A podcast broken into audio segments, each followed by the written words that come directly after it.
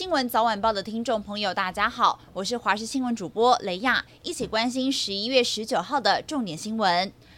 花莲县丰滨乡在昨天是发生飞行伞坠落酿成死亡意外，意外前的影像现在也曝光了，疑似是女子身上的安全扣环在出发之前就已经脱落，才会酿成意外。业者向警方供称都有做好安全措施，家属痛批根本就是推卸责任。那么县府现在也查出这家业者并没有合法的营业许可证，场地更是不合法，尤其降落场设置距离省道跟输电线路不到五十十公尺，非常危险。现在县府已经要求业者要停止营业，并且配合调查，所有散具也通通被扣回。高雄巨蛋商区一带中午时是无预警的大停电，将近有五千户受到影响。不少餐饮店家客人是用餐到一半，突然停电，根本就没有办法继续供应餐点以及用餐。也由于没有确切的复电时间，业者只能将后续预定的客人统统取消，因此也损失了三万多的营业额。台电获报第一时间是派员到场来检修，初步研判是地下电缆故障导致。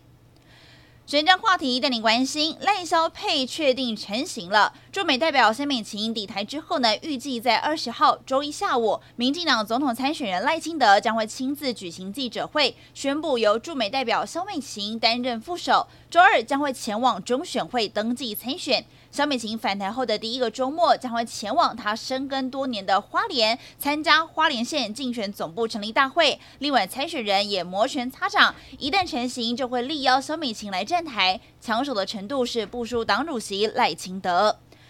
至于蓝白，则是陷入谁胜谁负的僵局。民众党总统参选人柯文哲在今天下午来到了新北板桥体育馆举办誓师大会，和国民党总统参选人侯友谊较劲意味浓厚。而柯文哲在致辞的时候提到蓝白合，强调自己不会违背民意，也不会背信大家，同时是喊出会继续用民众党总统参选人的身份拼战到底，也让蓝白合恐怕有更多的变数。国际消息：游走在越南和香港商业圈，更一度传出和李嘉诚有合作的越南首富张美兰，她涉嫌金融诈骗案件，去年是遭到了越南政府逮捕。最新的调查指出，张美兰涉嫌掏空西贡商业银行，挪用资金是三百零四兆越南盾，大约是新台币三千九百五十二亿，而这个金额等于是占了越南 GDP 的百分之六，相当惊人。